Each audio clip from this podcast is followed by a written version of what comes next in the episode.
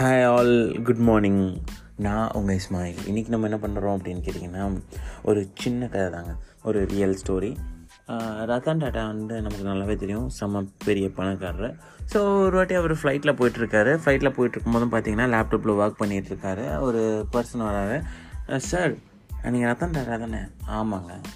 என்ன சார் நீங்கள் நார்மலாக வந்து ஃப்ளைட்டில் உட்காந்து கூட ஒர்க் பண்ணிகிட்டே இருக்கீங்க. இவ்வளோ சம்பாரிச்சிங்க இன்னுமா உங்களுக்கு பத்தலை? அப்படின்னு கேட்குறாங்க உடனே வந்து ரத்னன் டாட்டா சொல்கிறாரு இப்போ நம்ம ஃப்ளைட்டில் போயிட்டுருக்கோம் மேலே போயிட்டுருக்கோம். சரி மேலே போயிட்டோமே அப்படின்னு சொல்லிட்டு பைலட் வன் ஆஃப் பண்ணிட்டா என்ன ஆகும் ஃப்ளைட்டை நம்மெல்லாம் செத்து போயிடும் எஸ் அதே மாதிரி தான் ஃப்ளைட் எவ்வளோ தூரம் மேலே போனாலும் அப்போ தான் அந்த பைலட்டுக்கு இன்னும் அதிக ரெஸ்பான்சிபிலிட்டி இருக்கணும். ஸோ அதே மாதிரி என்னோடய கன்சர்ன் வந்து நான் மேலே மேலே கொண்டு போகிறப்போ எனக்கு ரெஸ்பான்சிபிலிட்டி அதிகமாக இருக்கணும்.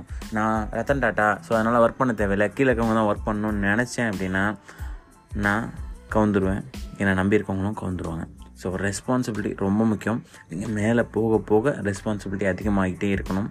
வித் இஸ் நோட் மக்களே பை